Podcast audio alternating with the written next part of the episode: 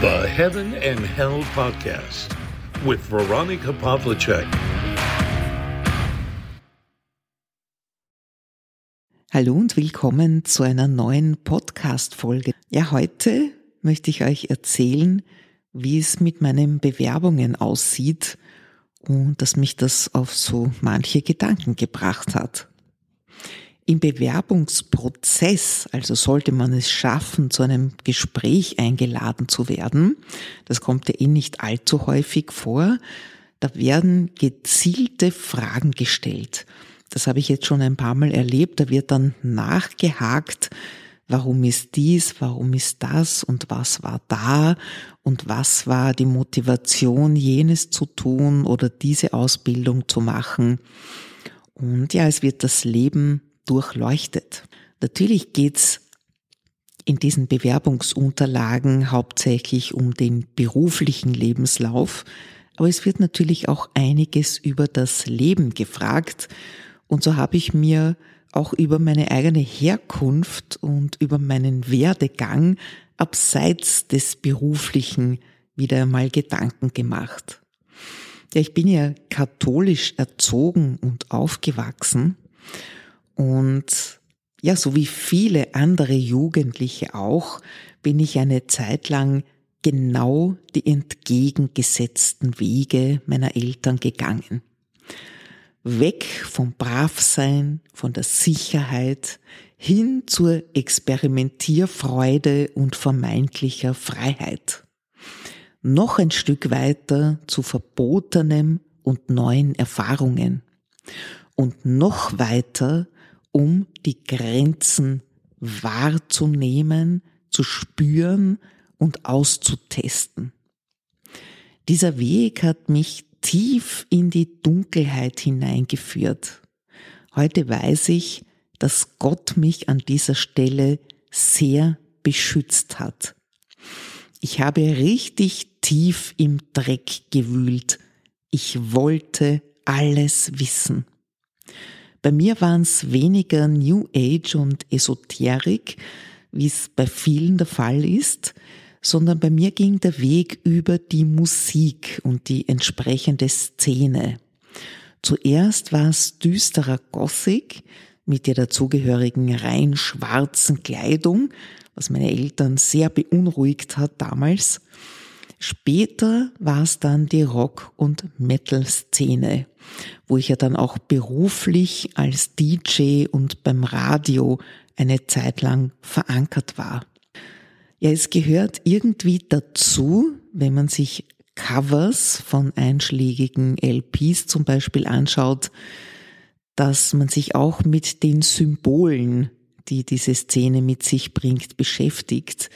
Und deshalb habe ich mich auch mit dem Teufel eingehend beschäftigt, satanische Symbole studiert und soweit es mir möglich war, entschlüsselt.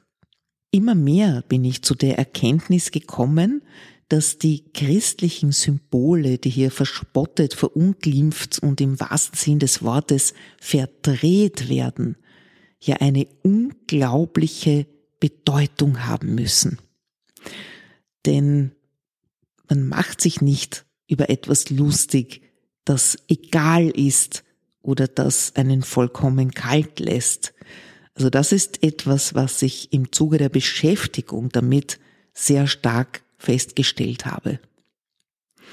Ja, und so wie in meinem damals begonnenen naturwissenschaftlichen Studium der Biologie habe ich versucht, das Böse zu analysieren – so wie einen chemischen Stoff, seine Zusammensetzung, ja, zu verstehen und in die Einzelbestandteile zu zerlegen, von außen als Beobachter. Satanismus praktiziert habe ich selbst nie. Rasch habe ich aber bemerkt, wie man in diesen sich immer schneller drehenden Strudel hineingezogen wird. Und das geschieht oft sehr subtil und hat mit dem Bösen, das wir vielleicht aus Horrorfilmen kennen, wenig zu tun. Der Teufel weiß ganz genau, was im 21. Jahrhundert bestens funktioniert. So hat er den gesamten Industriezweig der Selbstoptimierung und der Persönlichkeitsentwicklung praktisch gekapert mit einem einzigen Ziel, das Ego zur Religion zu erheben. Alles dreht sich nur noch um das eigene Ich. Darum, wie wir noch besser, wohlhabender, reicher und mächtiger werden können. Damit hat Satan sein Ziel erreicht, ganz ohne, dass er irgendwelche blutrünstigen Rituale anwenden muss. Die permanente Weiterentwicklung des Egos und wenn sich alles nur um das eigene Selbst dreht, das verhindert christliche Grundwerte wie Nächstenliebe, wie Mitgefühl. Die ständig fortschreitende Technisierung, wo Smartphones schon fast Teil unserer Anatomie geworden sind, und dann noch die künstliche Intelligenz, die uns laufend Trugbilder liefert, all das macht uns zu abgestumpften Zombies, wo wir doch wieder bei den Horrorfilmen wären. Eines hat die analytische Beschäftigung mit diesem Thema, mit dem Bösen, bewirkt. Ich habe plötzlich verstanden, da habe ich Zusammenhänge erkannt, was mich an der katholischen Kirche so gestört hat und wie viele magische Rituale hier praktiziert werden. Ich erinnere mich zum Beispiel an den Blasiussegen, wo einem am 3. Februar, dem Gedenktag des Heiligen, gekreuzte, brennende Kerzen an den Hals gehalten werden. Die sollen vor Halskrankheiten und vor der Gefahr verschluckter Fischgräten bewahren. Als Kind habe ich das immer sehr gruselig gefunden. Ja, aus Respekt vor meinen Eltern die ja stark in der katholischen Kirche verwurzelt und aktiv tätig waren, bin ich erst nach dem Tod meines zweiten Elternteiles, meines Vaters, im Jahr 2021 aus der katholischen Kirche ausgetreten. Es war für mich eine Befreiung, denn in Gedanken hatte ich mich ja da schon lange entfernt. Es hat sich angefühlt, als hätte ich endlich alles Unnötige weggeschält. Von nun an will ich nur noch der reinen christlichen Lehre und dem Wort Gottes in der Bibel folgen. Das praktiziere ich täglich, habe ich auch schon die Jahre davor gemacht. Gebet und das Lesen in der Bibel. Doch ich bin dabei auf ein weiteres Problem gestoßen. Ich hatte keine Gemeinschaft, keine Gleichgesinnten, mit denen ich mich austauschen konnte. Dafür habe ich gebetet und Gott hat mir auch diesen Wunsch erfüllt. Schau mal in deinen Lebenslauf.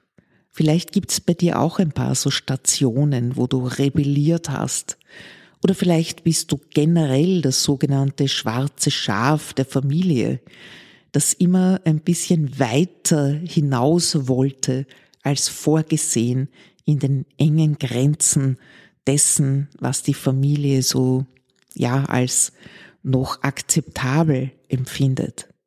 Die gute Nachricht ist, es ist nie zu spät umzukehren.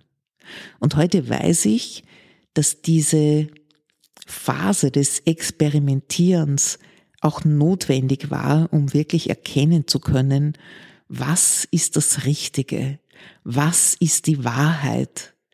Ja, er ist der Weg, die Wahrheit und das Leben. Zu diesem Schluss, zu diesem einzigen Schluss kann man eigentlich kommen, wenn man die Bibel liest. Ich habe auch eine Bibelstelle mitgebracht, die mir sehr, sehr gut gefällt. Und vielleicht hilft sie dir ja auch. Ja, es ist, bringt einem fast zum Weinen, wenn man das liest. und es zeigt die große Liebe Gottes zu uns Menschen, egal wie viele Sünden wir begangen haben. Es ist das Gleichnis vom verlorenen Schaf. Wenn einer von euch hundert Schafe hat und eins davon verliert, lässt er dann nicht die 99 in der Steppe zurück und geht dem Verlorenen nach, bis er es findet? Und wenn er es gefunden hat, nimmt er es voll Freude auf die Schultern. Und wenn er nach Hause kommt, ruft er seine Freunde und Nachbarn zusammen und sagt zu ihnen, Freut euch mit mir, ich habe mein Schaf wiedergefunden, das verloren war.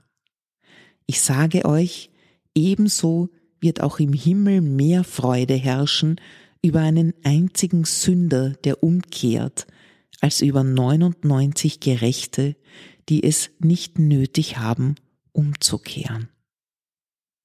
Mit diesen tröstenden Worten, ja, die wirklich so große Liebe und Hoffnung verbreiten für jeden Menschen, egal wie dein Weg bisher verlaufen ist.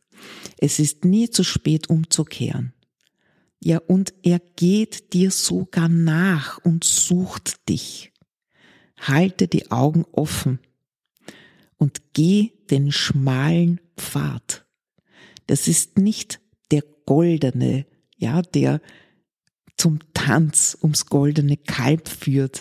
Es ist nicht das Versprechen von Reichtum. Da pass lieber auf, dass dich der Böse nicht erwischt mit diesen irdischen Versprechungen von Reichtum und Glück. Aber wenn du eines dieser verlorenen Schafe bist, dann sei gewiss, dass er dir nachgehen wird und er wird sich freuen, wenn er dich findet.